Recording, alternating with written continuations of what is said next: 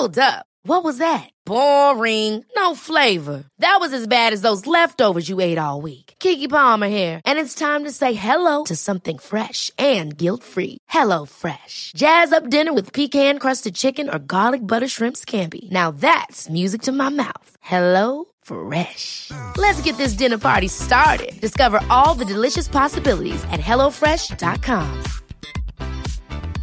I'm Sandra, and I'm just the professional your small business was looking for. But you didn't hire me because you didn't use LinkedIn jobs. LinkedIn has professionals you can't find anywhere else, including those who aren't actively looking for a new job but might be open to the perfect role, like me. In a given month, over 70% of LinkedIn users don't visit other leading job sites. So if you're not looking on LinkedIn, you'll miss out on great candidates like Sandra. Start hiring professionals like a professional. Post your free job on linkedin.com/people slash people today. Here's a cool fact a crocodile can't stick out its tongue. Another cool fact you can get short term health insurance for a month or just under a year in some states. United Healthcare short term insurance plans are designed for people who are between jobs, coming off their parents' plan, or turning a side hustle into a full time gig.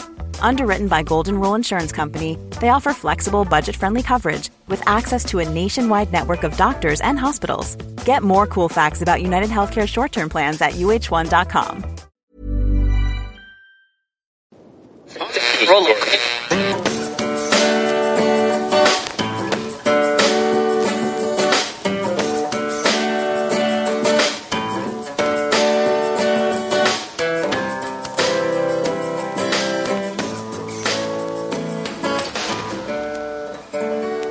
Acting as moderator for tonight's broadcast.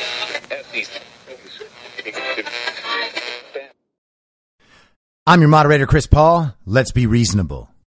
Truth is the most convincing story that maps onto reality, and that's why the central narrative is falling apart. Fewer people are convinced by the story each day as they begin to see the central narrative for the fiction that it is.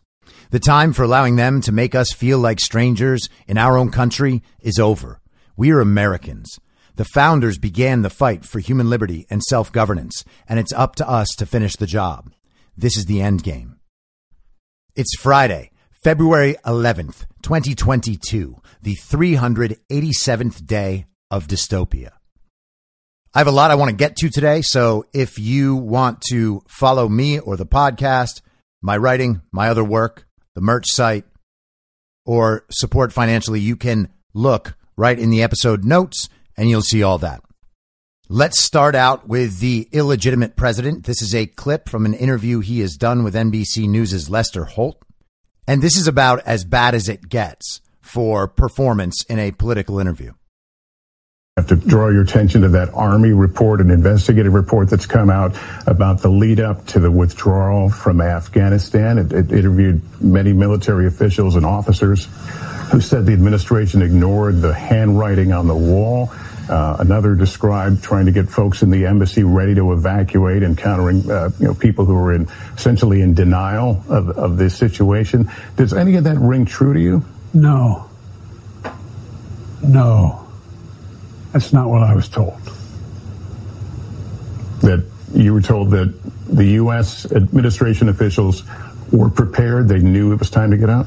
No, what I was told, no one told me that, look, there was no good time to get out. But if we had not gotten out, they acknowledged that we would have had to put a hell of a lot more troops back in. It wasn't just 2,000, 4,000. We would have to significantly increase the number of troops, and we were back in this, this war of attrition. And, it, and there was no way we were ever going to unite Ukraine. I mean, excuse me, uh, uh, Iraq, uh, Afghanistan. No way that was going to happen. And so this is a much wiser thing to do. I just want to clarify, are you rejecting the conclusions or the, the accounts that are in this Army report? Yes, I am. So they're not, not true? I'm rejecting. It's hard to actually account for how bad that was. He couldn't think his way through any of that answer. He tried to hit the talking points and missed largely. He stumbled through Ukraine. No, no, no. Uh, Iraq. No, no, no, no. Afghanistan. No, no, no, no. Not Neptune, man. Mar- Mars. Uh, uh, Marshalls. But then he actually just said that he denies that the Army report is correct. The supposed commander in chief of the U.S. military thinks his army is undermining him and he is defending his fake administration in opposition to his military. And, you know, there are cuts and edits in that clip alone. They did this interview a few days ago and it still isn't out in full. They're just editing, trying to figure it out, trying to make sure the narratives all make sense by the time Joe Biden goes on television. And he is already under 40% in the Real Clear Politics polling average because he's so weak on everything. And they are rolling him out for interviews like this. Now, NBC is as commie as it gets and as in bed with the Democrat Communist Party as can be. They're still allowing Joe Biden to go out on the air like this. You have to think at this point, there is a concerted effort by the people in control, because Biden is obviously in no control, but to take Biden out and replace him one way or another, whether it's the country begging that the 25th Amendment is exercised or who knows what. But Joe Biden's support, including from media, seems to be disappearing. And then we have this from CNN. Let's get to our new CNN poll numbers now, brand new numbers, and you're going to see how inflation and broader doubts about the COVID recovery are dragging down the president's standing. Let's just go first to the threshold number you always focus on in a midterm election year. Do you approve of President Biden's job performance? Well, look at how bad these numbers are for the president. Only 4 in 10 Americans, 41% at the moment, approve of his job performance. Nearly 6 in 10, 58% disapprove. That's a tough number early in a midterm election year uh, for the President of the United States. Now, why is this happening? This is fascinating. We asked people, what has President Biden done for you that you approve of? 56% of Americans, nearly 6 in 10 Americans, that means a decent amount of Democrats said nothing. They disapprove of everything that has happened. Now, yes, the president would say, we passed the rescue plan. We passed the bipartisan infrastructure plan. It is not sinking in out in America. 56% of Americans say nothing. They disapprove of everything that has happened so far. 15% say the president has helped with the economy. 6% say the coronavirus. You talk, see here personal traits, foreign policy, other issues. But that is a stunning number of the failure to communicate the legitimate successes of the Biden administration. So thank you, John King, for the fabulous analysis there at the end. They're just not communicating what he's doing well enough. 56% of the country, according to CNN's poll, think Biden has done absolutely nothing that has turned out good for them. The only other number that even crossed double digits was his approval on the economy. And there's no one in their right mind, except for the very, very wealthy people in the country who could possibly think that in a real way. Now, I am sure that there are plenty of child brains out there watching television and thinking, oh, he just told us they had really good job numbers last month. I guess he's doing such a great job. 15% of the country very well could believe that Biden has record setting job growth, like he says. That's possible. 56% of the country thinks he has done nothing right the entire time. That is amazing. And the incredible thing is that he's still dropping. There is no sign anywhere that Biden has a chance at recovery in terms of any of these poll numbers or the public perception of him. He is weak. He is old. He's demented. He's clueless. And thank goodness, because now people are waking up to the agenda that he is actually trying to bring in, which is the global communist agenda. The things that Joe Biden is doing, that his fake administration are doing, are all being done intentionally. He didn't look around and see problems and think, oh, these are the ways to fix these problems. They had a plan that they meant to implement. They put Joe Biden in there as a figurehead so that they could implement the plans under him, knowing full well that this is what would happen to the country. This is what they want. This is the global reset agenda. These things aren't happening by accident. These things aren't happening because of miscalculations. These things are happening because they are meant to happen. The idea that they're trying to improve America in some way is the lie. They are trying to take America to a level where the citizens actually beg for the global communist agenda, and then America is joined with the rest of the world under a multilateral agreement. And then you have globalism. Now, I don't think anybody who listens to this show needs to be convinced that Joe Biden is serving illegitimately. The evidence is absolutely everywhere, and we'll get into more of it.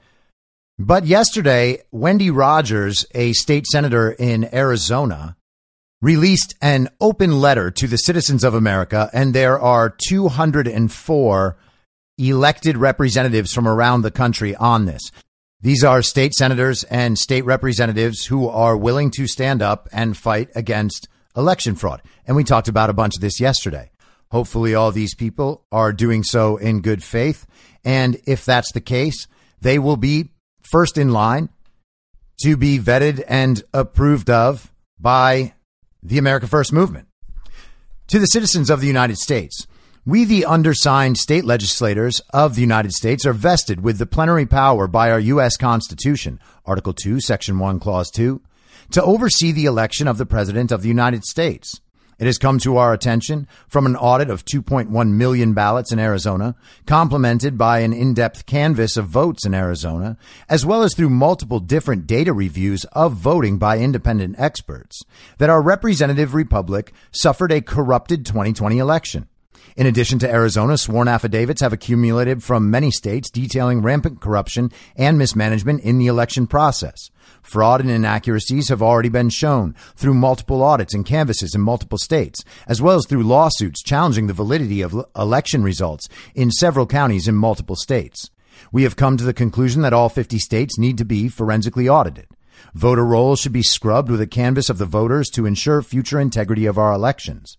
If results from these measures prove an inaccurate election was held, as has been shown in Arizona and is being shown in many other states, then it is clear that certification of many electors was improperly rendered in January 2021 of the November 2020 United States presidential election. We call on each state to decertify its electors where it has been shown the elections were certified prematurely and inaccurately. If it is shown that either Joe Biden would receive fewer than 270 tallied electoral votes, or Donald Trump would receive more than 270 electoral votes, then we call for the U.S. House of Representatives to convene and vote per the U.S. Constitution by means of one vote per state to decide the rightful winner of the election in accordance with the constitutional process of choosing electors. This is our historic obligation to restore the election integrity of the vote as the bedrock of our constitutional republic. If we do not have accurate and fair elections, we do not have a country. And I love this stuff, okay? I understand that people are like, yeah, but that's not gonna do anything. Yeah, man, I get it, okay? That letter by itself is not going to flip the election, okay? No one is saying that it is going to do that. But what it does do is show continued momentum toward that. This is more people signed on than a few months ago to this effort around the country. And more people will continue to sign on because the evidence at this point is everywhere. Again, Pennsylvania already ruled 2.6 million of those ballots from 2020 were not constitutional not legal, shouldn't have been counted, shouldn't have been certified. That's just the truth. It's not the court's job to overturn the election. That's not what that lawsuit was about. It was about whether or not Act 77 was constitutional. It was not. Therefore, everything flowing from Act 77 is also unconstitutional. Simple. Okay? Wisconsin, same thing. Court decision about the validity of the indefinitely confined voter status. Not valid. Court decision about the drop boxes for the mail in ballots. Not valid. All right. That's how that works. The case isn't about overturning the election. So the court's not gonna turn over the election and they can't do that case. That is not their role for that case. They made the decision. They decided correctly. All of that was unconstitutional. That is part of the actual record of what's real in the world now. And of course, I know the Pennsylvania decision will be appealed. It won't matter. The reality is the reality. Pennsylvania did not implement Act 77 in a constitutional manner. True the Vote is in six different states. Found out today they did work in Arizona, and the Arizona legislature there knows about True the Vote. They've presented that work to the Arizona legislature, and Arizona Republicans like Rusty Bowers are still resisting that. True the Vote took cell phone pings and coordinated the data and they have located hundreds of ballot harvesters bringing thousands of ballots for pay to drop boxes. And they have video evidence of it. And the state legislators in Arizona, if you live in Arizona, your state legislators are aware of that evidence and they are doing nothing about it. Why? Well, people have got to start putting the pressure on. If you want to get rid of corrupt people, if you want to have free and fair elections, this is how to do it. It's a process. All right. All of us would have loved if a giant force, military or otherwise, just shut, shut down the whole thing and said, this election is all fraudulent. Donald Trump is president. You guys were all right. All right. That's not how it went down. Okay. We still know the truth and we have to fight for the truth and we are getting ever closer to the truth. And that's why we keep going. All right. So be happy about progress when it comes. Be happy that the words in that letter will be seen by more eyes and heard by more ears. It is all a part of the process. There was a hearing yesterday in Wisconsin in front of the elections committee, and there were a lot of, you know, re- revelations that people like us would expect. It's good that this stuff is becoming more public. A lot of this stuff we have known about, at least in terms of the methods of cheating.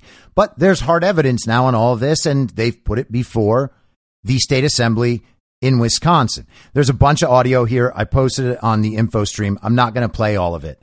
Um, but here are some things they found. Wisconsin has 4 million adults. Okay. 4 million total adults. About 3.5 or 3.6 are involved, are registered and involved in the election process. But they have 7.1 million voters registered to vote in Wisconsin. So basically, there are two potential votes for every one person there. As long as there was a system to figure out which one of those people were really voting and which ones weren't that you could insert later. A system like early voting, for instance, would clear that up in a second. It's genius, really.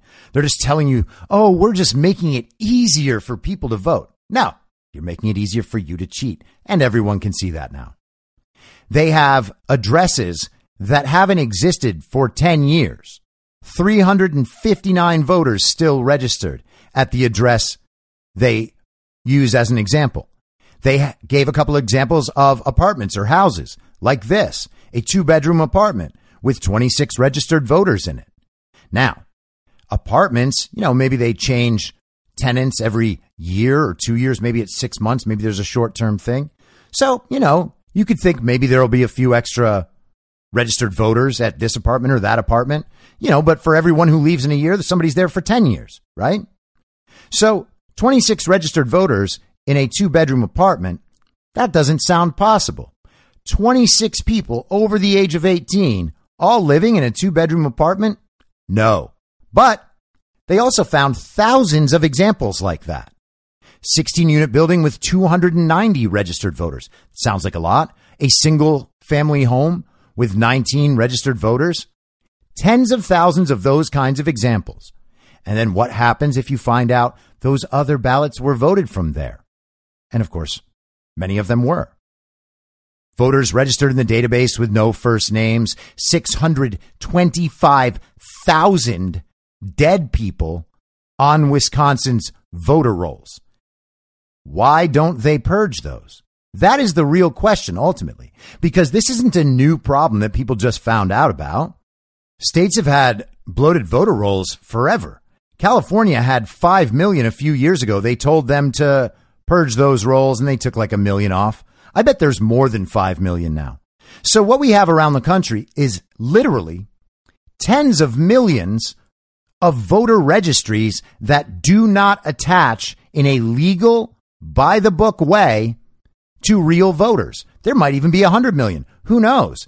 If there's three and a half million in Wisconsin, they showed evidence of double voting.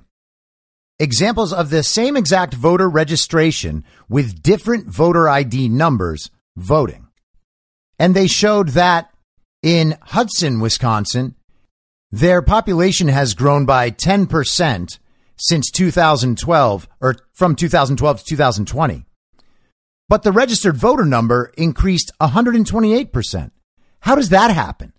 Anyone? How does that happen? Rock County, Wisconsin, 5.6% illegally cast ballots from voters who moved and phantom votes. 5.6% of the votes in one county were from voters who moved or did not otherwise exist in a legal manner to be voting in that county. That extrapolates to 4,795 in that county. And the man presenting all this information, his name is Peter Bernegger. He said, even if we're off by 50%, which I know we're not, I go over these numbers every day for the last 14 months. That's 165,000 illegally cast ballots in Wisconsin. Even if they're off by 50%, that's enormous. In Wisconsin, they have 1.5 million illegal voter registrations. They have 155,000 suspected fake voters. And Bernegger said, well over, well over 50,000 illegally cast ballots that we can prove. Like they know this ballot is illegal. That ballot they can point to, hey, that one's illegal. That has to be out. They can do that 50,000 times. Who does that mean is the winner? 50,000 fraudulent votes cast from phantom voters identified in Wisconsin, and 3,713 voters registered to U.S. post offices. You can't do that. You can't register at a post office box. But don't sweat it. We have the safest and most secure election of all time, according to CISA, and that is all that matters. Joe Biden is extremely legitimate and extremely popular, as evidenced by his 81 million real legal American votes, for sure. This is from Reuters today. EU investigates reports of menstrual disorders after mRNA COVID shots. Now, this is the sort of thing that all of us were talking about a year ago and being called conspiracy theorists for. It's a short article. I want to share it with you. The European Medicines Agency's Safety Committee said on Friday it was reviewing reports of heavy menstrual bleeding and absence of menstruation from women who had received COVID vaccines from Pfizer, BioNTech, and Moderna. This assessment was in view of reports of menstrual disorders after receiving either of the two vaccines, both based on messenger RNA technology. And it was not yet clear whether there was a causal link, the agency said. Yeah, it's a mystery. And then Reuters writes the same sentence in their article again for some reason. Menstrual disorders can occur due to a range of underlying medical conditions as well as from stress and tiredness, the EMA said, adding that cases of such disorders had also been reported following COVID-19 infection. And that is like their new get out of jail free card. Yeah, okay, I mean, the vaccine did this, but COVID could have done it too. I mean, we hear of COVID doing it, and yeah, it wouldn't have happened if we didn't vaccinate this person, but they could have gotten COVID, and then that could have happened. Okay, so it's the spike protein, is what you're saying, and you're still saying it's a good idea to inject people with the spike protein. Just want to make sure we're on the same page there. Vaccination against COVID 19 was linked with a small, temporary change in menstrual cycle length. Oh, it's just small and temporary. According to a recent study funded by the National Institutes of Health, which collected data from nearly 4,000 users of a smartphone app that tracks menstrual cycles. Yeah, that's not creepy.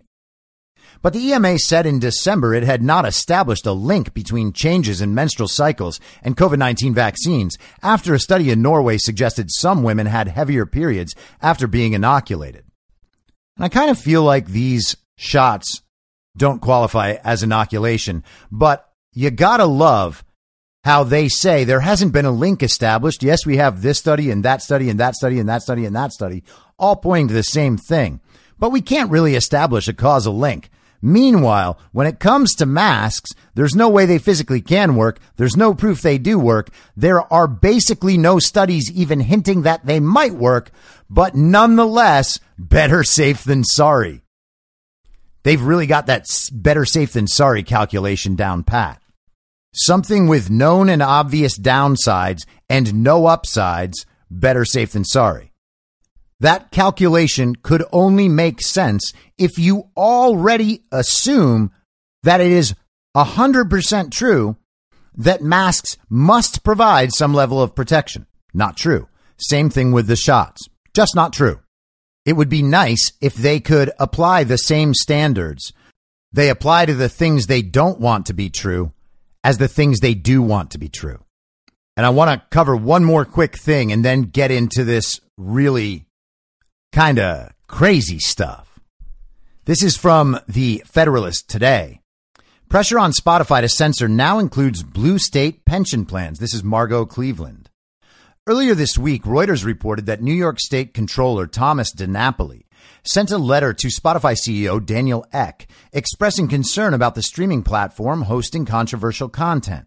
While this incident seems no different than other attempts by governmental officials to prompt the private censorship of speech, DiNapoli's calls on Spotify to remove misinformation related to COVID-19 differ in kind and thus constitutionality from the demands made by other politicians, such as Massachusetts Senator Elizabeth Warren.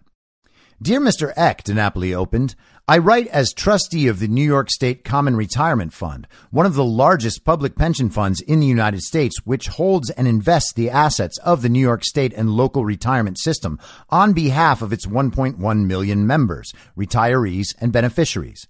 As an investor in Spotify Technology SA, the letter continued, I am writing to express my concerns regarding the ongoing controversies related to Spotify's content management practices. With that introductory paragraph, DiNapoli removed his inquiries to Spotify from the realm of veiled threats that might trigger a First Amendment violation to expressing concerns as a shareholder. In other words, DiNapoli spoke in his letter to Spotify not as a sovereign, but as an investor. Yes, a very large and powerful investor, but an investor nonetheless. In his letter, DiNapoli expressed concerns over supposed misinformation related to the COVID-19 pandemic, a clear reference to the continuing controversy over Joe Rogan's podcast. Yet his targeting of Spotify mirrors the efforts DiNapoli used as the trustee for the, quote, largest public pension fund in the United States, end quote, to challenge other corporate practices.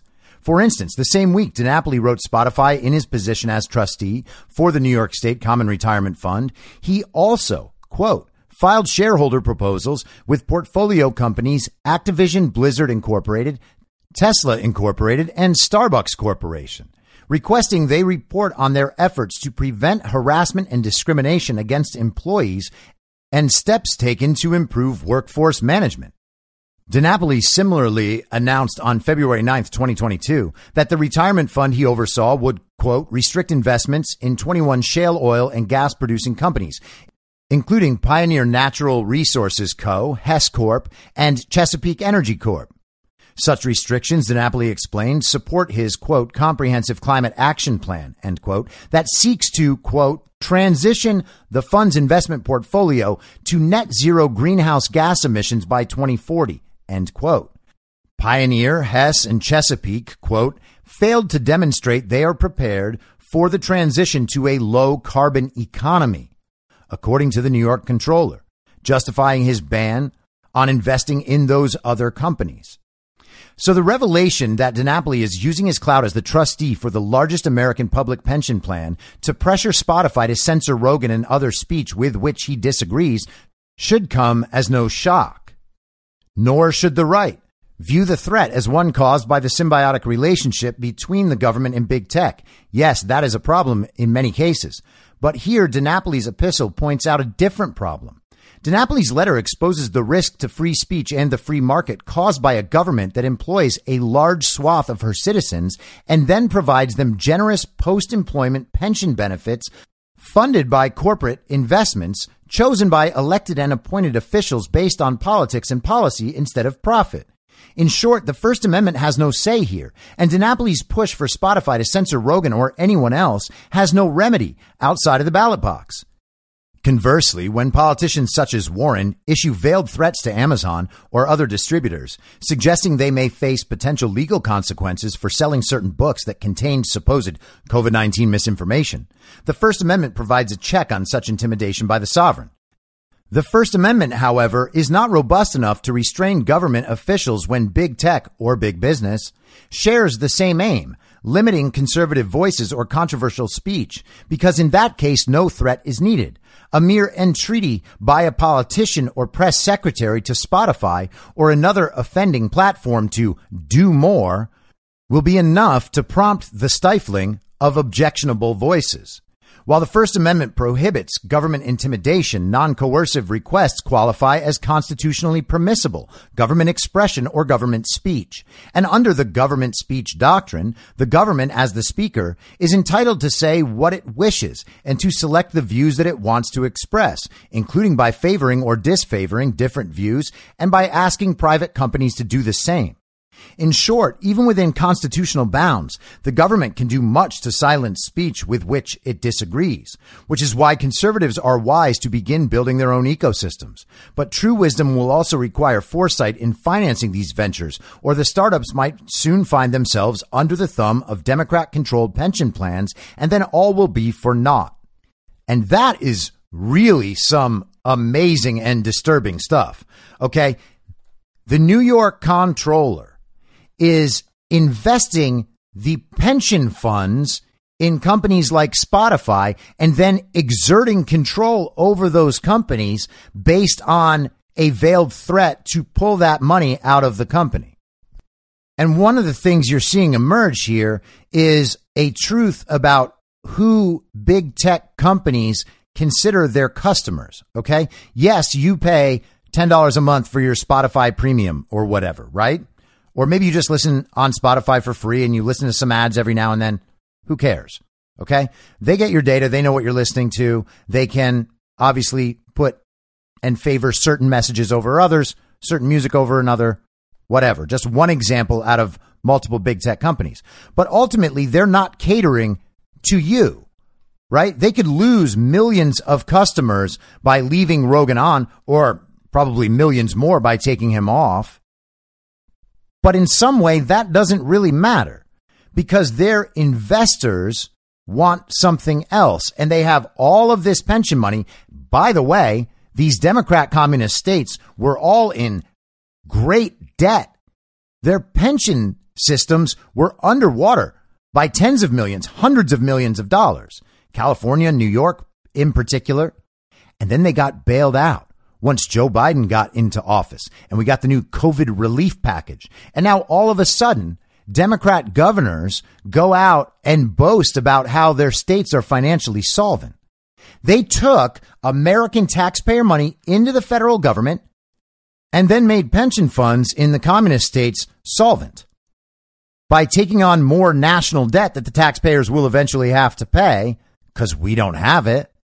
So they gave all that money to the communist states and then the communist states take that money and then they invest it in the preferred corporations and then they control them. Isn't that something else?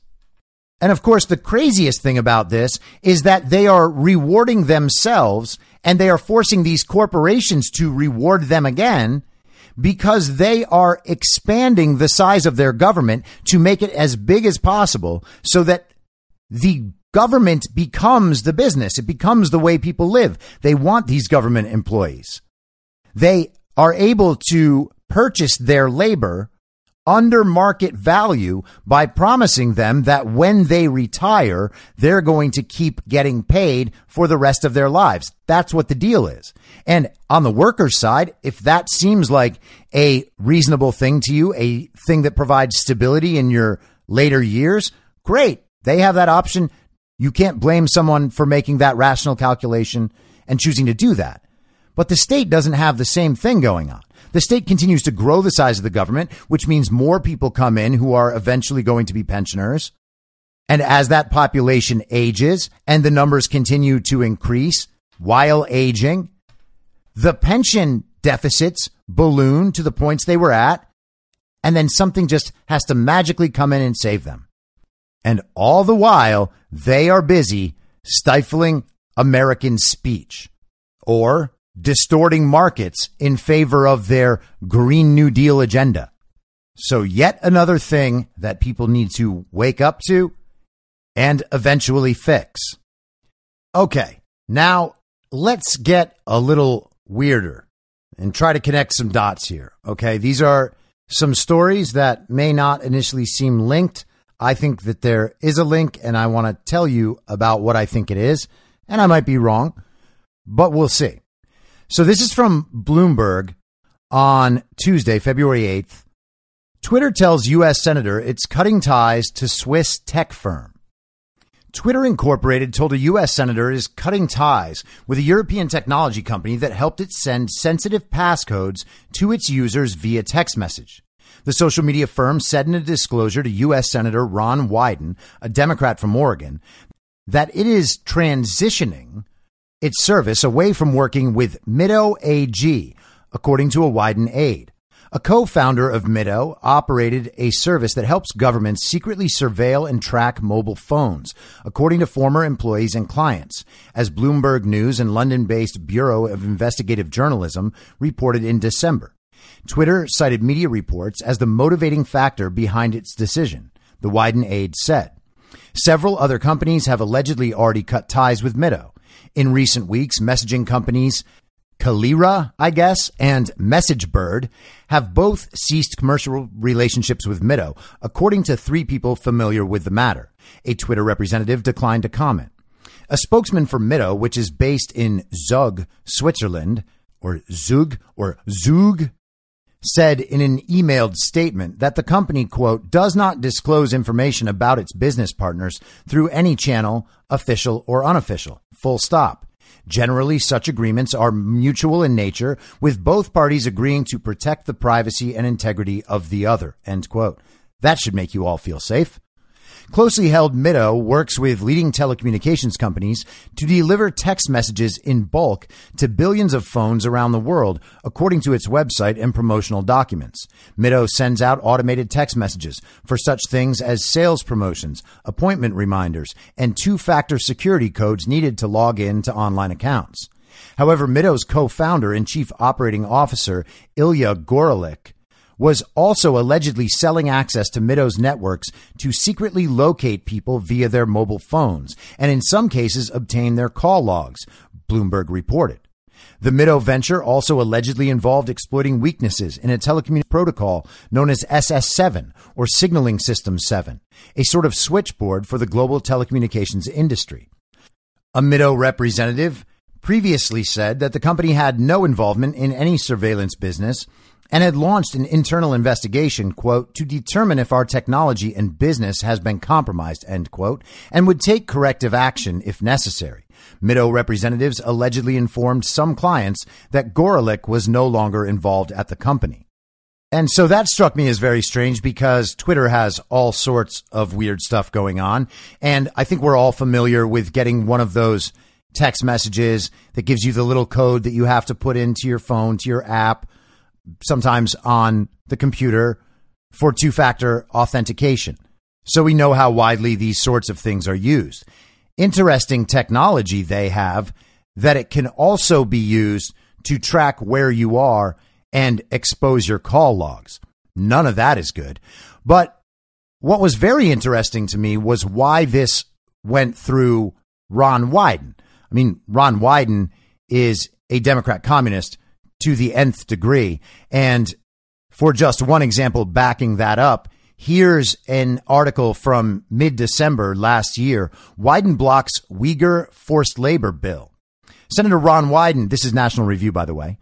Senator Ron Wyden from Oregon is standing in the way of legislation to crack down on Chinese Communist Party perpetrated Uyghur slavery. For the third time in a month, Senator Marco Rubio sought a Senate vote on the Uyghur Forced Labor Prevention Act bipartisan legislation to end the import of forced labor produced goods. And for the third time in a month, a congressional Democrat blocked the measure. Since Rubio's abortive effort to insert the legislation into the annual defense bill, he successfully prodded Speaker Nancy Pelosi to instead allow a vote on the House's version of the Uyghur legislation, which passed resoundingly. The House and the Senate, as of this week, had ironed out a consensus draft of the legislation, which borrowed the strongest enforcement provisions from Rubio's and Representative Jim McGovern's versions, and the House once again voted on it. Even the White House came out this afternoon with a pledge that President Biden would sign the Uyghur bill. This is significant because for months the administration declined to endorse the legislation and reports indicated that top administration officials opposed the bill. But facing public pressure and with the COP26 summit and Biden's first virtual meeting with Xi Jinping in the rearview mirror, the White House relented. But others picked up the baton, blocking the legislation. When Rubio sought a vote on the legislation this evening, Senator Chris Murphy from Connecticut and Wyden said they would block a vote unless they could get votes on the president's diplomatic nominees and an extension of the child tax credit, respectively. Rubio agreed to Murphy's demand for a vote on President Biden's nominations for ambassador to China and two other State Department posts, but he declined Wyden's request. Wyden then blocked Rubio's request to approve the bill by unanimous consent.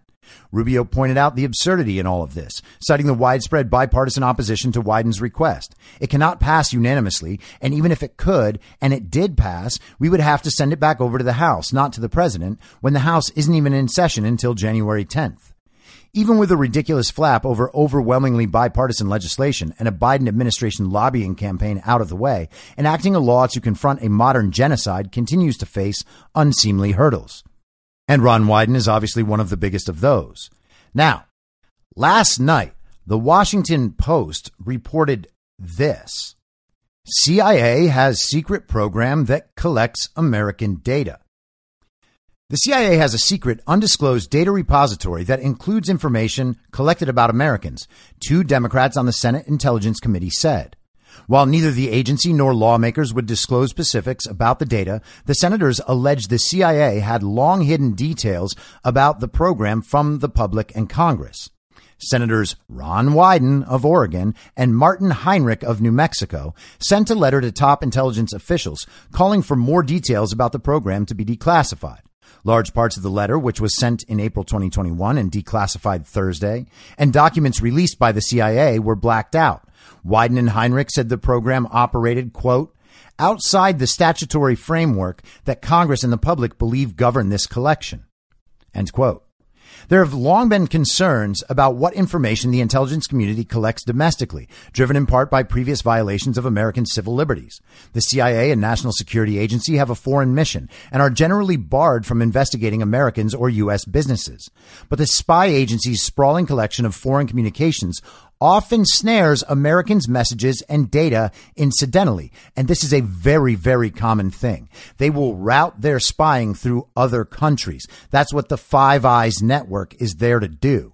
The CIA can't spy on Americans. So instead, they outsource what they're not legally allowed to do to other countries and then they share the results. Intelligence agencies are required to take steps to protect U.S. information, including redacting the names of any Americans from reports unless they are deemed relevant to an investigation. The process of removing redactions is known as unmasking. CIA recognizes and takes very seriously our obligation to respect the privacy and civil liberties of U.S. persons in the conduct of our vital national security mission. Kristi Scott, the agency's private and civil liberties officer, said in a statement. CIA is committed to transparency consistent with our obligation to protect intelligence sources and methods. It's so good for the CIA to respond in a statement and tell us absolutely nothing is wrong. And we take care of your data because you're Americans. The CIA released a series of redacted recommendations about the program issued by an oversight panel known as the Privacy and Civil Liberties Oversight Board. According to the document, a pop-up box warned CIA analysts using the program that seeking any information about U.S. citizens or others covered by privacy laws requires a foreign intelligence purpose.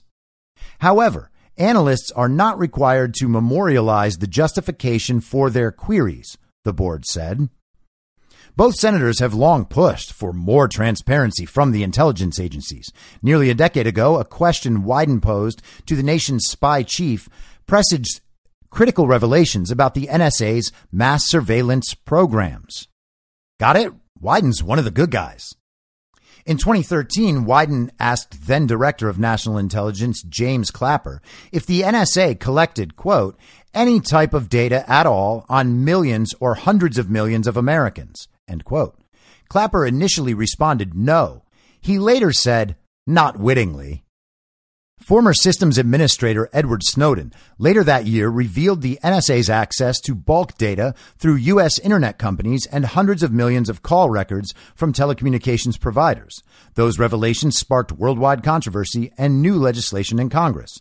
Clapper would later apologize in a letter to the Senate Intelligence Committee, calling his response to Wyden clearly erroneous According to Wyden and Heinrich's letter, the CIA's bulk collection program operates outside of laws passed and reformed by Congress, but under the authority of Executive Order 12333, the document that broadly governs intelligence community activity and was first signed by President Ronald Reagan in 1981.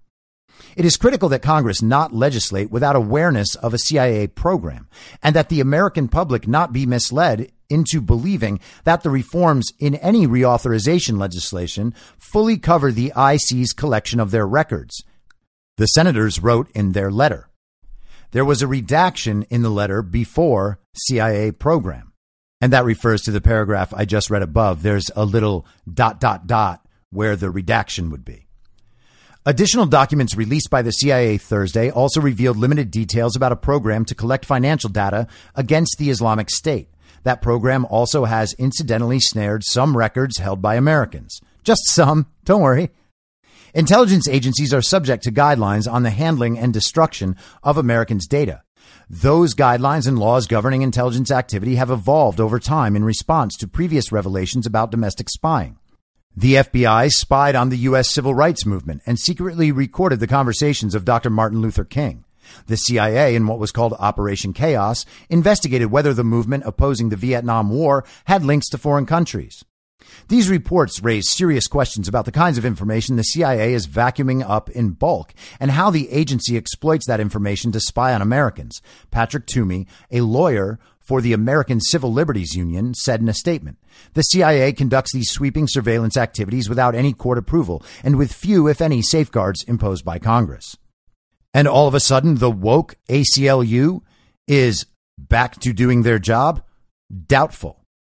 Also doubtful that Ron Wyden is doing anything to protect Americans' privacy or from intelligence agency overreach. And I want to share with you their press release. This is Wyden and Heinrich. Newly declassified documents reveal previously secret CIA bulk collection, problems with CIA handling of Americans' information. Senators call for critically needed transparency about CIA bulk collection, documents declassified at Wyden and Heinrich's request. U.S. Senator Ron Wyden and Senator Martin Heinrich, both members of the Senate Intelligence Committee, called for new transparency about bulk surveillance conducted by the Central Intelligence Agency following the release of documents that revealed a secret bulk collection program and problems with how the agency searches and handles Americans' information.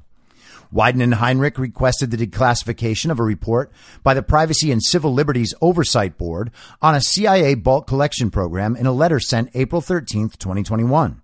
The letter, which was declassified and made public today, reveals that the CIA has secretly conducted its own bulk program, authorized under Executive Order 12333, rather than the laws passed by Congress. Now, one thing to take note of is that the middle of April 2021, that's what, nine, ten months ago? Why was the letter classified? What was in that letter that can now be declassified? Now it's safe for everybody to see. Back then, not safe. The letter notes that the program was, quote, entirely outside the statutory framework that Congress and the public believe govern this collection and without any of the judicial, congressional, or even executive branch oversight that comes from FISA collection. That's the Foreign Intelligence Surveillance Act. FISA gets all the attention because of the periodic congressional reauthorizations and the release of DOJ, ODNI, and FISA court documents, said Senators Wyden and Heinrich in response to the newly declassified documents. But what these documents demonstrate is that many of the same concerns that Americans have about their privacy and civil liberties also apply to how the CIA collects and handles information under executive order and outside the FISA law. In particular, these documents reveal serious problems associated with warrantless backdoor searches of Americans, the same issue that has generated bipartisan concern in the FISA context. Well, well there are a lot of issues that generate concern over the FISA process. And we're going to see a lot more about that process coming out as John Durham's investigation moves forward. But we know on some level how FISAs were used in setting up and creating the Russia hoax. They used the fake Steele dossier that was funded by Hillary Clinton and the DNC to get FISA warrants and then spy on people in Donald Trump's campaign and around the periphery like Carter Page. Wyden and Heinrich called for more transparency from the CIA, including what kinds of records were collected and the legal framework for the collection. The PCLOB report noted problems with the CIA's handling and searching of Americans' information under the program. While we appreciate the release of the recommendations from the PCLOB staff, which highlights problems associated with the handling of Americans' information, our letter also stressed that the public deserves to know more about the collection of this information.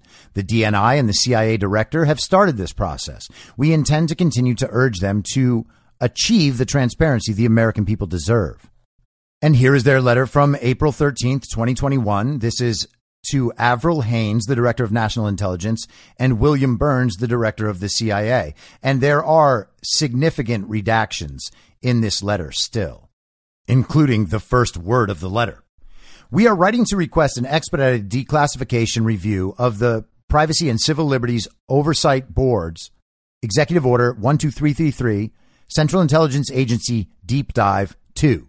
The review covers the CIA's bulk redaction during your confirmation process, you expressed a commitment to greater transparency and an appreciation for how secret interpretations of law undermine democratic oversight and pose risks to the long-term credibility of the intelligence community. The secret nature of CIA's activities described in the PCLOB report raise these very concerns. And then there is a massive, like two paragraph long redaction. This history demonstrates Congress's clear intent expressed over many years and through multiple pieces of legislation to limit and in some cases prohibit the warrantless collection of Americans' records, as well as the public's intense interest in and support for these legislative efforts. And yet throughout this period, the CIA has secretly conducted its own bulk program. It has done so entirely outside the statutory framework that Congress and the public believe govern this collection. And without any of the judicial, congressional, or even executive branch oversight that comes with FISA collection. This basic fact has been kept from the public and from Congress until the PCLOB report was delivered last month. The nature and full extent of the CIA's collection was withheld even from the Senate Select Committee on Intelligence. Isn't that great? Among the many details the public deserves to know are the nature of the CIA's relationship with its sources and the legal framework for the collection, the kinds of records collected, redaction, the amount of Americans' records maintained, and the rules governing the use, storage, dissemination, and queries, including U.S. person queries, of the records. Each of these matters has been the subject of extensive declassifications with regard to the NSA's and FBI's FISA collection. There is no reason why CIA's activities cannot be equally transparent. This declassification is urgent, and then another huge redaction. It is critical that Congress not legislate without awareness of a CIA program and there was a redaction before CIA there too, and that the American public not be misled into believing that the reforms in any reauthorization legislation fully cover the IC's collection of their records. Third, expeditious declassification will demonstrate the administration's commitment to transparency at a time when trust in government and the intelligence community have never been more important. In addition to prioritizing the declassification of the Deep Dive 2 report for the reasons we describe above, we request you conduct a declassification review of the PCLOB's two other Executive Order 12333 reports. Finally, we request that you declassify this letter. Thank you for your attention to this important matter. And 10 months later, they declassify that letter I just read to you, still with the redactions. So we have a company that can access hundreds of millions of people's phones to send them text messages or reveal their location or call logs. Working with Twitter, we know that Twitter has relations with the government that's in place right now, the illegitimate government, and the Democrat Communist Party in charge of the illegitimate government. We know that because they work on censorship issues together at the very, very minimum. Okay. There are a lot of rumors and hints about Twitter's relationship with the U.S. intelligence community. So Mitto is its own thing, and that got filtered and released through communist Ron Wyden. Why? did that go through Ron Wyden? And why did this go through Ron Wyden? Because what the Washington Post just revealed last night, and you know, there's been reporting about this, but now it's mainstream. It's a different kind of thing. Now they are willing to tell the public in general that the CIA has this massive data collection program. And by the way, Mitto didn't just work with Twitter. They also work with Google, WhatsApp, LinkedIn, Telegram, TikTok, Tencent, and Alibaba. So that's a whole lot of data they might have access to. And Edward Snowden responded on Twitter last night to this Washington Post revelation. And he said, You are about to witness an enormous political debate in which the spy agencies and their apologists on TV tell you this is normal and okay, and the CIA doesn't know how many Americans are in the database or even how they got there anyway. But it is not okay. And I think that we can take Edward Snowden seriously in his assessment of this. Now, this is where it gets weird, okay? Because there's at least some indication that the program being discussed here, though not named, is either part of, directly linked to, or itself a program called Hammer. Okay. And people have heard Hammer and Scorecard before. And I want to try to give you a little information about what those are because there is a possibility here. And I want to tune your minds into this possibility. I cannot confirm this. I cannot say that any more clearly. Okay. This is speculation. I am connecting dots. I am not certain I am right, but I want this out there so it's something to think about and look for hints toward in case this turns out to be what I think it might be. So Hammer and Scorecard have come up throughout the last, I don't know, 10 years at various times. People have talked about them in terms of mostly election fraud, but that wasn't the only thing it's capable of doing. And of course, everybody who does talk about that is called a conspiracy theorist. And then they have fact checks like this one from PolitiFact on November 9th of 2020. And I want to see what information we can extract out of this fact check because often these fact checks will try to examine something very particular and say that that thing is not at all true with a lot of distracting tactics in the meantime to lead you astray from what the true part of the claim actually is, okay? A CNN video shows Hammer scorecard voter software fraud in real time.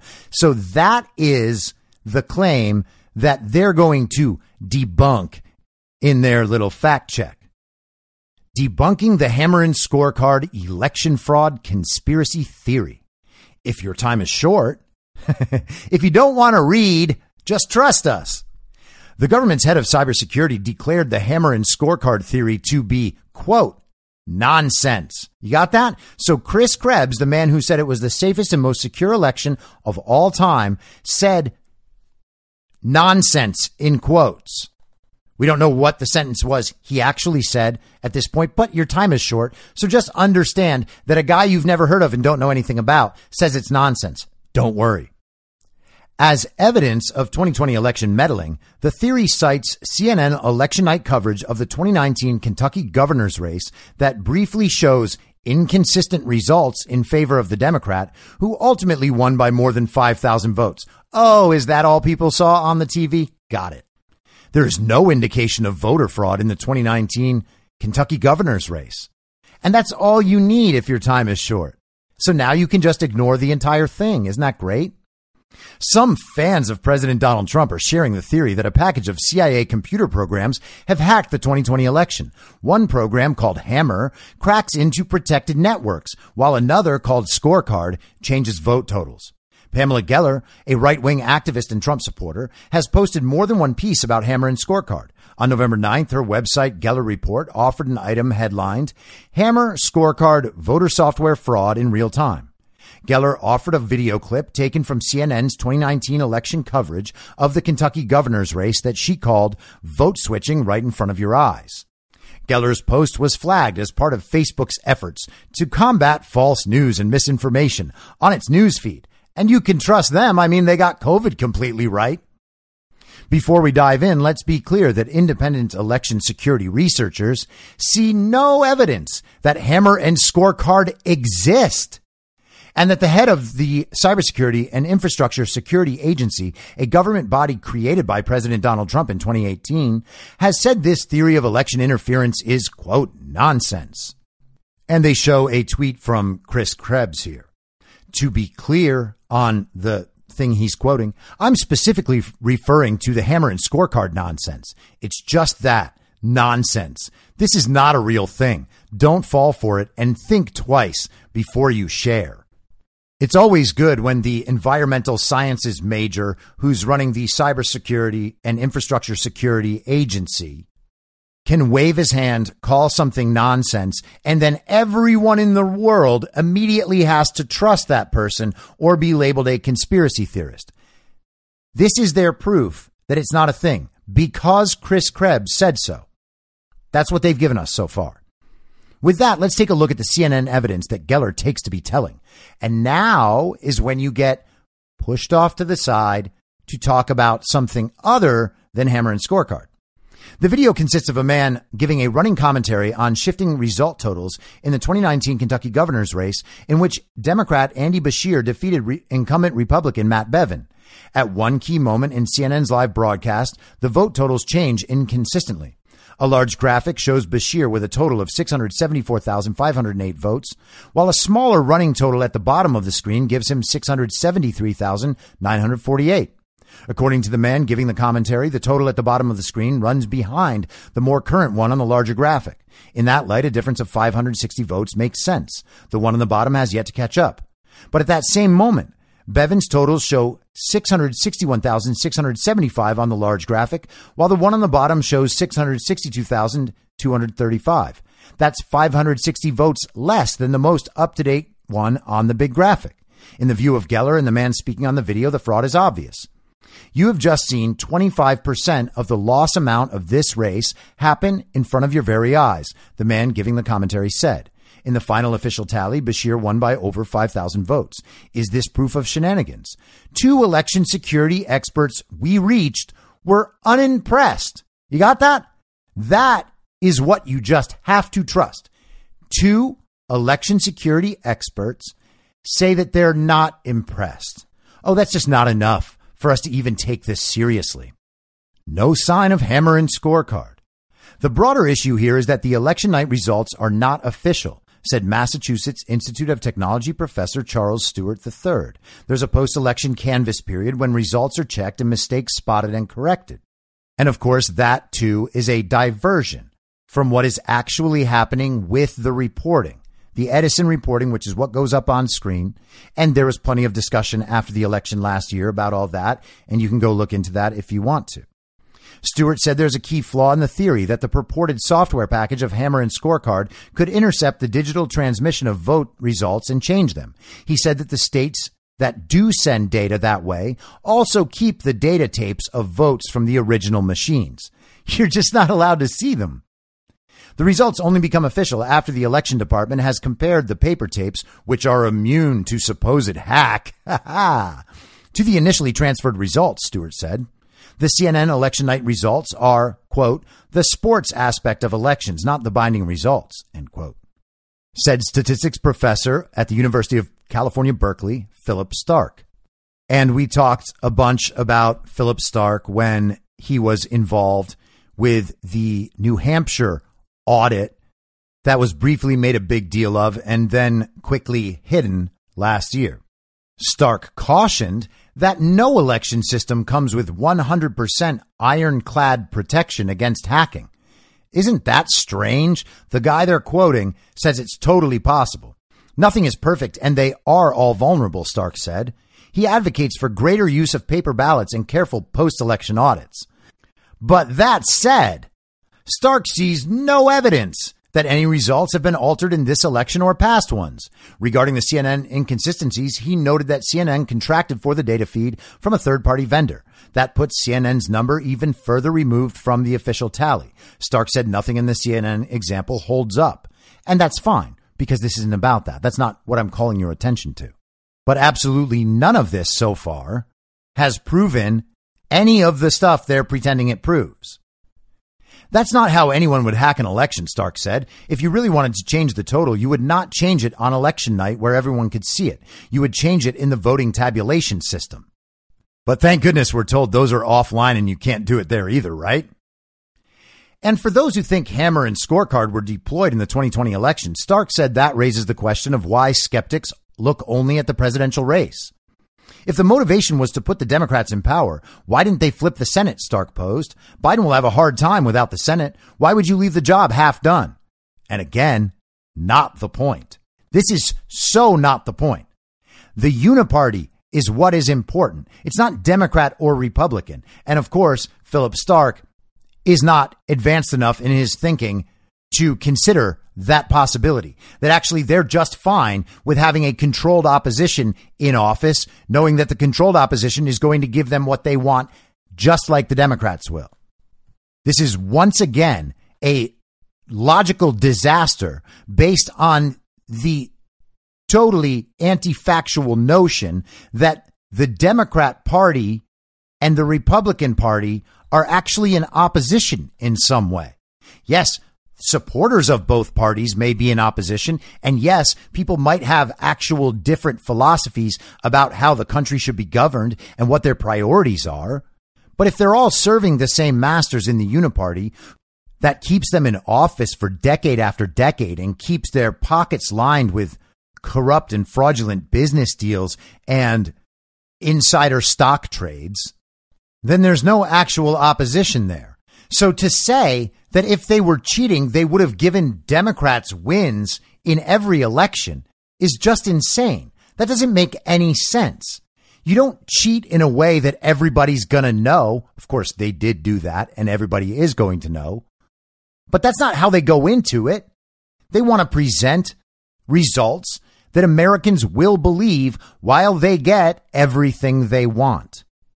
One of the main promoters of the hammer and scorecard theory is a discredited military contractor who claims to have created them. And they're talking about Dennis Montgomery here. They link to an article in the Daily Beast by the communist clown Will Sommer, who wrote a hit piece on Dennis Montgomery. And we're just supposed to now take that as fact. PolitiFact must have checked out Will Sommer's article and realize that everything in there is true so that they could tell the world that it is a PolitiFact checked fact that Dennis Montgomery is a discredited contractor who claims to have created them, but probably didn't.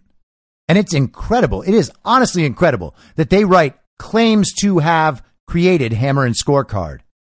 Why don't they tell us whether or not he did? Why are they just trying to generate doubt in their readers who trust them? Oh, he claims it. Oh, but he's discredited. That means he's probably lying about his claim of creating Hammer and Scorecard. So we can't trust him at all. And Hammer and Scorecard are probably fake and we don't have to worry about any of this at all. None of it makes sense. It doesn't make sense. These fact checks are a joke. We asked Geller to respond to the issues raised above. She didn't address the specific matters, but said that she sees ample evidence of fraud, including eyewitness accounts of tens of thousands of ballots coming in the back door that should give even you pause, despite your baked in far left bias. We have debunked multiple claims of fraud, including 14,000 dead people voting in Michigan and poll workers in Pennsylvania filling out ballots. Oh, they've, de- PolitiFact has debunked everything. I guess we're good to go. PolitiFact has debunked it. Everything has been declared, debunked, nothing to see here. Our ruling. Geller said that a 2019 CNN video clip shows the work of purported CIA built hacking software Hammer and Scorecard in action. The clip shows a momentary glitch in election night totals. We also have a bunch of those other clips in other elections too, but we don't need to fact check it more than once, right? The head of the government agency created by Trump to protect against cyber attacks called the Hammer and Scorecard theory nonsense. Okay. Chris Krebs also called the election the safest and most secure election of all time. And people have run with that for the last year and a half. Is it true? No, it's not true at all. Election security experts said election night totals are distinct from official results and post election day vetting by state officials catches discrepancies between local results and totals calculated at the central office. They also noted that if someone truly wanted to steal an election, the example Geller cited makes no practical sense. We rate this claim pants on fire. Now, their entire PolitiFact fact check depends on you trusting one single word from Chris Krebs and not knowing anything else about Chris Krebs or what CISA does or Chris Krebs' role in anything. You just have to accept he's an expert. Trump placed him there. That means he's on Trump's side and he says it's nonsense. Therefore, it is nonsense. Got it, child brains? That's how it works in a fact check. They also have tried to say that Hammer and Scorecard may not exist at all, even though Dennis Montgomery claims to have created it, but he's discredited. So we should just assume that they don't exist at all. And then we have an elections expert who says that the Democrat Party would have just given themselves all the wins if they were able to do so, which also is not true. So this fact check has proved absolutely none of the things it purports to be proving, least of all the non existence of Hammer and Scorecard or the fact that Hammer and Scorecard can be used in elections. But could they also be tracked in elections? Could you track an election with Hammer and Scorecard? And could you find out if perhaps those machines that are connected all around the country are actually communicating offshore? I bet you can. And who says that he has that information? Well, that's Mike Lindell. And is Mike Lindell's information just nonsense? No. Did anybody win the $5 million looking at his PCAP information? No. Have people been analyzing that since August? Yeah. Is it in the hands of experts now? Also, yeah. Does Mike Lindell have whistleblower status? Yes.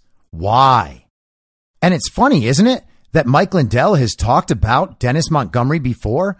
Isn't it also funny that at the Cyber Symposium, Mike Lindell referred to a man named Larry Johnson, who often publishes articles in the Gateway Pundit, who is CIA?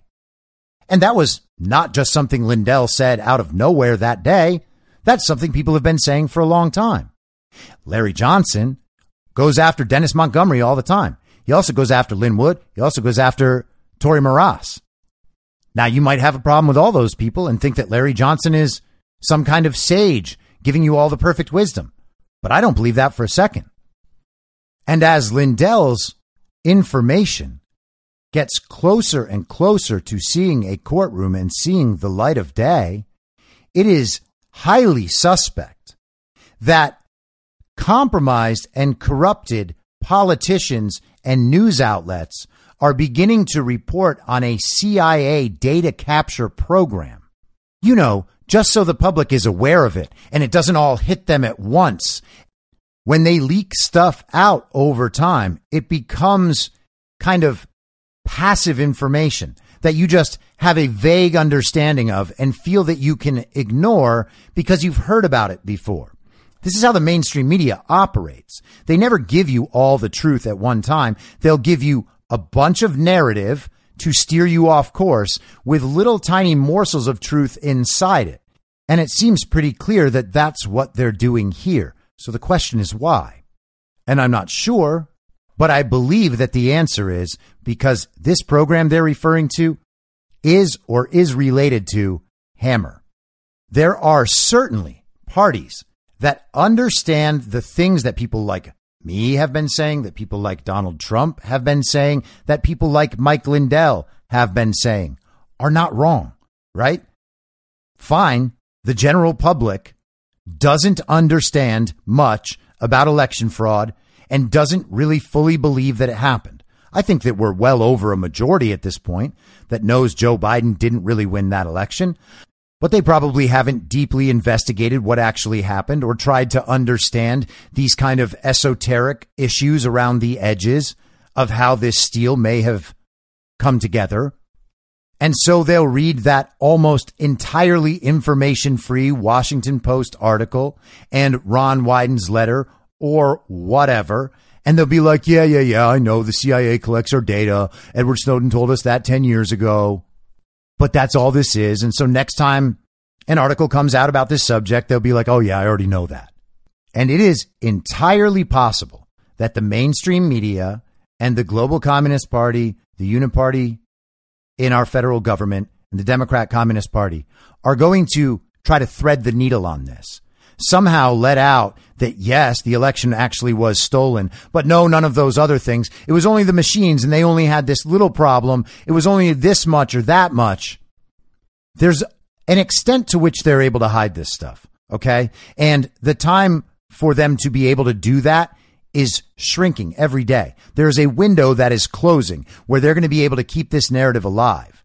And after that point, that window will be closed and everything is just going to blast through that window and shatter it. And everybody is going to know that the election was stolen because the election was stolen. And even paying a small amount of attention to the actual evidence of that and approaching it with an open mind makes it 100% obvious that it was. People are going to feel so stupid for having been lied to for a year and a half and for not understanding that this was going on under their noses and for how they acted and treated the people around them who know far more than they do about all of this stuff. So how do you get through that if you're the media? Well, you've got to massage it very carefully and you have to give it out little piece by little piece, making every little piece feel like it's not very threatening. Not a big deal. Okay listen, guys, yeah, the CIA has been collecting all this data, but they're very careful about how they handle it. And we just found out because this thing just got declassified. But yeah, our letter was 10 months ago. And yeah, of course we knew that this was happening way before, but you know, we're not going to tell you. Now, if you think that Hammer and Scorecard is a joke, that it cannot do the things I just described, that's just fine. If you think that Dennis Montgomery is a joke, that's just fine. But right now, I'm going to play a clip from Steve Bannon's War Room from right before the 2020 election. And he's interviewing General Thomas McInerney. And attorney Sidney Powell is sitting right next to Steve Bannon in the War Room. Now, you can think all of them are conspiracy theorists if you want. I do not think that. Steve Bannon is definitely not a conspiracy theorist. And you can judge for yourself on Sidney Powell and General McInerney. I don't think General McInerney is a conspiracy theorist, not one little bit. And I would encourage you to listen to this. It's going to be nine minutes long. So if you've already heard it or you just don't feel like listening, that's how long it is. And then I'll be back after that. But I think the entire thing is important and I want to put it out there so people actually hear this and understand that this thing is at play. General McInerney, uh, thank you for joining us on uh, War and Pandemic. You've got some breaking news we got to talk about. It's one of the reasons we have Sidney Powell over here today. Something very disturbing. There's been a site called America, the American Report. It's got a woman named Mary Fanning's done some incredible reporting, particularly about a, uh, a guy named Dennis Montgomery. What is it? Uh, this this thing that's going around about this this project or this system called Hammer. Explain to our audience uh, w- what this is and, and why it's why it should be of such concern to people in this current situation that we're in. Uh, yes, I will, Steve. the fact is, is that Hammer is a what we call a SIGINT, a signals intelligence program that the uh, NSA came up with years ago the uh, CIA picked it up under the Obama administration, and I broke it in April in March of 2017 about what they were doing on the Russian hoax. but the fact is, the Obama administration took this system and they put in an application in this SIGINT program called Scorecard. And Scorecard changes votes at a certain point in the voting stream.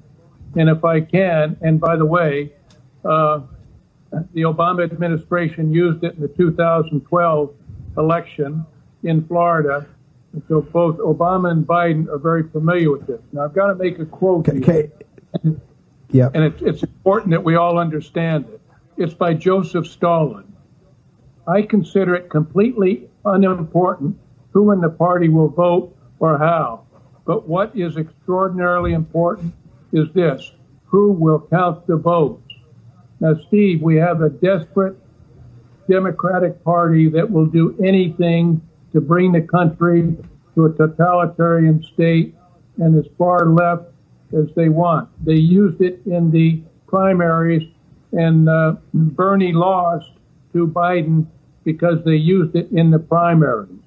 So it is ready to go. I just found out about this yesterday. Sidney yeah. has played a very important role in assisting me and, and Mary Fanning and Alan Jones and trying to get the word out so the American people know all this enthusiasm you're talking about in Pennsylvania gets changed very quickly with this software program that switches 3% of the votes. That's okay, okay, what, okay. Hang, hang over a second. Hang, yeah, hang, hang over a second. General McInerney, I want you to give just quickly your bona fides. Get, get, talk just briefly. Give me a minute for the audience on your career. Okay, 35 years in the Air Force. I ended up the number three man in the Air Force uh, in the headquarters. I had four tours in Vietnam. I commanded the raid on Tripoli in 1986. We attacked Tripoli from uh, my headquarters in England. Uh, I was then the vice commander in chief of U.S. Air Forces Europe, and then the commander of Alaskan Command and Alaska NORAD region.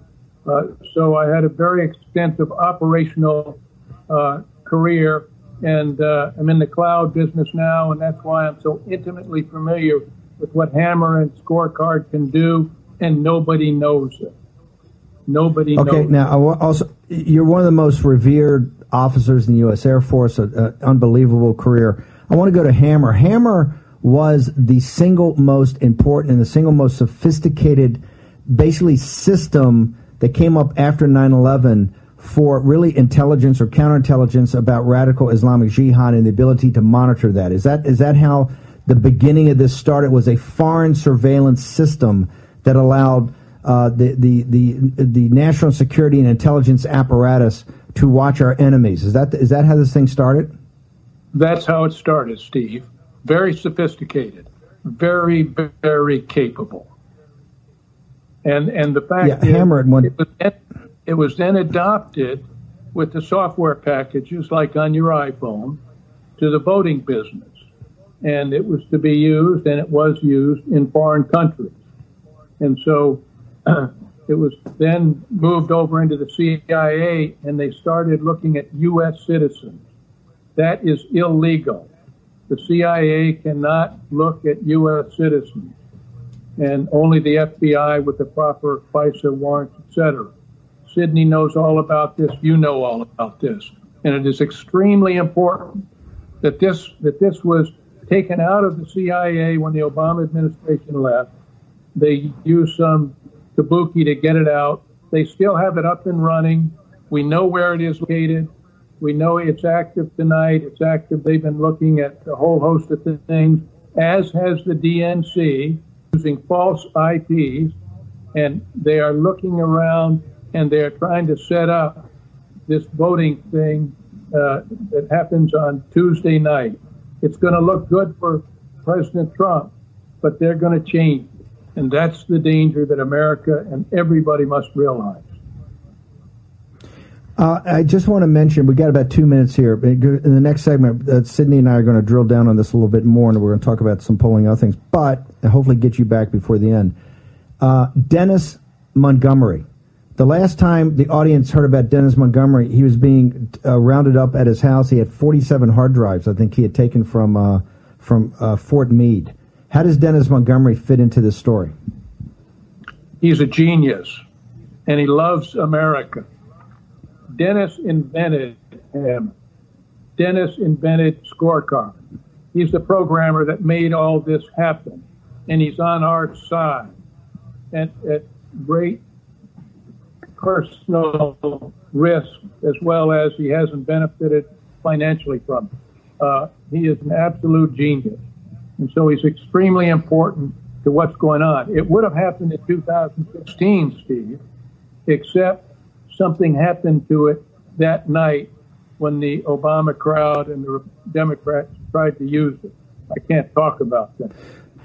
Dennis Montgomery is like the character uh, Nash in Beautiful Mind. I mean, this is one of the smartest programmers ever. He wrote this incredibly sophisticated program and, it, and that's why this event in August of 2015, when he was basically gathered up and he had the 47 hard drives. Heck, we got one hard drive from Hunter, and we're still going through information. Um, he did this, as we now know, he he did this to essentially save his country and expose what's going on. What was he trying to expose? And what should the American people know today on the eve of this election that 250 flag officers sent a, a letter to President Trump. Says the most important, including my old boss Tom Hayward, who said it's the most important election in the history of the republic. What is, what is Montgomery trying to tell us? What is the message we need to hear today? Well, he's telling us right now, Steve, that we are on the verge of being compromised through cyber warfare, of which he is a master of, the most brilliant person in our country on cyber warfare. And they have used this. They moved it from the intelligence, a very highly secure program, and they've moved it from there over to political treachery. And that's what it is. When they moved it out of the CIA, they moved it for their political use as they have politicized the intelligence community, as we saw in the Russian hoax, and what they've done to General Flynn. All these things are in this force that you and Sidney have been talking about that want to change America from what it is. It goes back to the Electoral College, to the Supreme Court. All these things are bundled to change America from being a de- democratic republic to a totalitarian regime. That means a socialist country, which the next step is communism. And that's why there can be no agreement between this Democratic Party and the Republican Party. One choice is freedom, one choice is communism. It's that simple. You going to be able to stop Hammer and scorecard? Uh, we intend to stop Hammer and scorecard. Sidney Powell says it. It's take that to the bank. Okay. Future FBI director Sidney Powell. Now, does General McInerney seem like a liar or a fraud or a fool or someone who can't comprehend what's going on in this field? If you think so, you are welcome to think so. I do not think so. I think General McInerney sounds like he knows exactly what he's talking about, and he knows Dennis Montgomery, and he knows the capabilities of Hammer and Scorecard. And you might say, okay, yeah, fine. But even if that's what happened, the, the media is not just going to come out and tell us. And I think that that's a totally valid thought to have. Except, what is the media doing right now about all of the COVID stuff that we've been saying and that we've known is true for a year and a half and two years? They're putting it out in little pieces. The CDC, for instance, has admitted that they haven't separated people who died from COVID from those who died with COVID in any of the statistics, whether it's hospitalizations or anything else. They've put out releases that show the PCR tests don't work, but the media ignores them. They come right out and say that cloth masks don't do anything, except they don't say it just like that. Cloth masks are not really the ideal way to stop something like this. It's really more effective if you use a more high quality medical mask. And they want you to get on N95s and pretend that those are really going to work rather than just saying we lied to you the whole time. And they told us that the vaccines stop transmission and spread and serious illness or death. And it turns out that they don't. And they've admitted all those things down the line, but they still say, no, well, now you just have a lower chance of getting serious illness or death, which is a pretty easy thing to say when Omicron doesn't cause serious illness or death in nearly anyone. And they said the vaccines were very safe and effective. Of course, there are also these occasional side effects that do happen, but it's very rare. It's such a small percentage. We've given out 200 zillion vaccine doses, and there's only been like a couple hundred thousand people who have died. But they won't say that. They'll just say that the VAERS numbers, well, you can't really trust them. And you can't trust the underreporting factor to give you that couple of hundred thousand. So it's really probably almost nobody. And even in that Reuters article, they say that there is proof of menstrual issues as a result of the vaccine, but they also say there's no evidence it affects fertility, except, of course, we can then look at all of the miscarriage statistics, what they call spontaneous abortions, and see that, in fact, there is plenty of evidence to believe that they do affect fertility as well. And so, what we have is this series of claims that is never ending. I probably listed what, six or seven But we could go down a list that probably goes to 30 or 50 or 100 different things that we've been told were conspiracy theories the entire time. We were saying them because we had the evidence to say them, but it was too early to say them then. The public's not allowed to know now, so they're a conspiracy theory now. And then later, we're going to tell you one at a time that all of those things actually were right. But we just didn't know the science has evolved. Things have changed. We were telling you the truth then, and we're telling you the truth now. You, on the other hand, were wrong then and wrong now. It's the Scott Adams approach to knowledge. He is always right, even when he's wrong. And then once he's been proven wrong and has to shift his position to the right position, the people who already had that position were wrong back then when they were saying it, and they just got lucky reaching that position. And now they're still wrong because they're stupid in comparison to Scott Adams. And so what I would ask you to think about is this you might not take as a premise, as I do, that the truth about election fraud will be fully known to the public. I think that is a given. There is no way you can stop this train. It is only gaining momentum. There is only more evidence building to support the claim. And we can see the action in states and courts and whatever else. So if we know it's coming out and they know it's coming out and they do know it's true, you have to remember that all these politicians and most of the media and big tech and whoever else, they have known the truth of these claims the entire time. Mark Zuckerberg and his money were literally involved in stealing the election.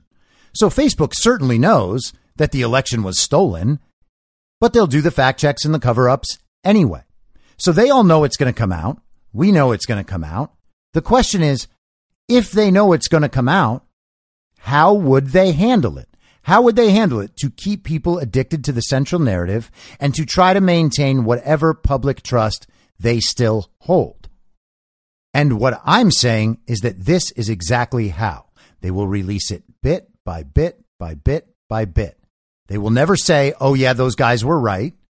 They'll just keep leaking it out steadily and slowly so that everybody thinks it's no big deal and they ignore it because what they want ultimately, if the information is going to come out, is chaos, which is why they have all of these other things going on in the periphery, like the Russia Ukraine thing that they're drumming up again today, trying to say that Russia is about to invade Ukraine. Even during the Olympics, we thought they were going to wait until all the ground froze, but now they're just going to go ahead and do it.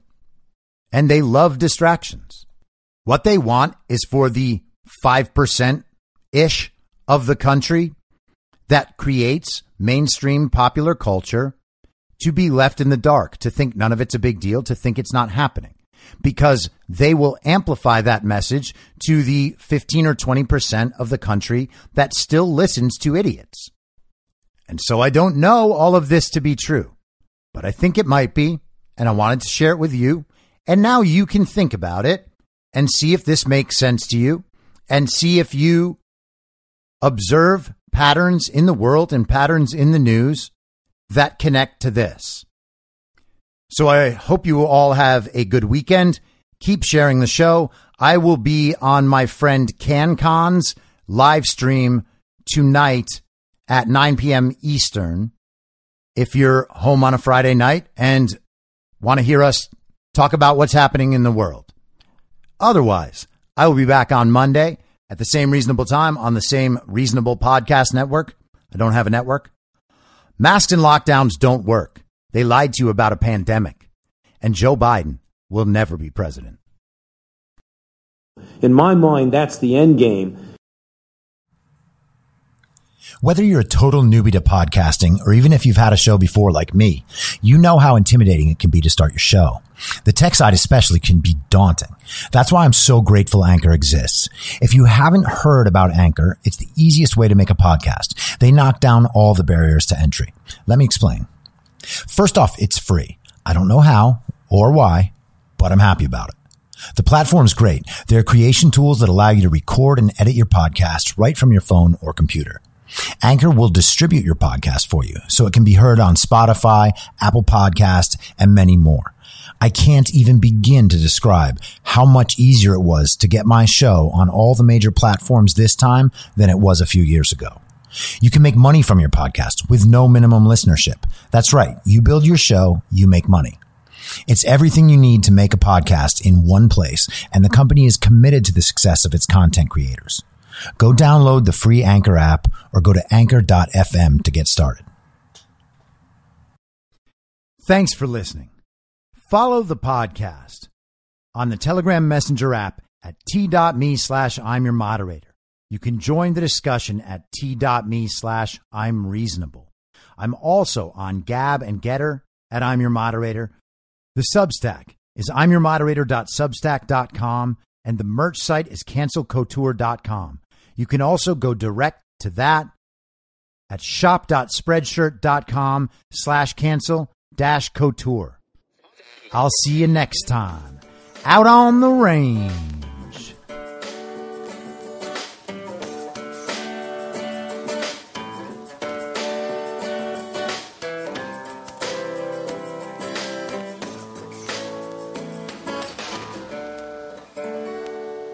As moderator for tonight's broadcast.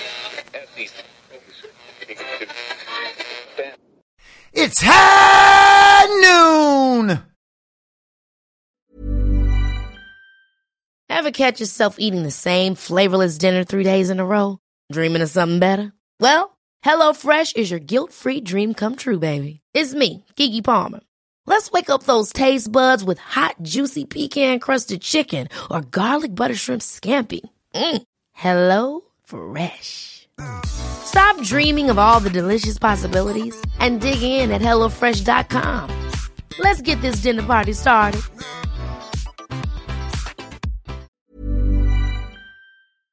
In my mind, that's the end game. Thanks for listening. If you'd like to follow what I'm reading and thinking throughout the day, you can do that by downloading the Telegram Messenger app and going to t.me slash I'm your moderator. On social media, you can follow me on Truth Social, Gettr, and Gab and I'm your moderator. I also have channels on Rumble and BitChute. If you'd like to follow the writing, you can find me at I'myourmoderator.substack.com. The merch site is cancelcouture.com or go direct shop.spreadshirt.com slash cancel dash couture. If you'd like to support the podcast financially, the best place to do that is Ko-Fi. Go to ko-fi.com slash I'm your moderator. And all of these details will appear in the show notes with each episode. I'll see you soon down on the range.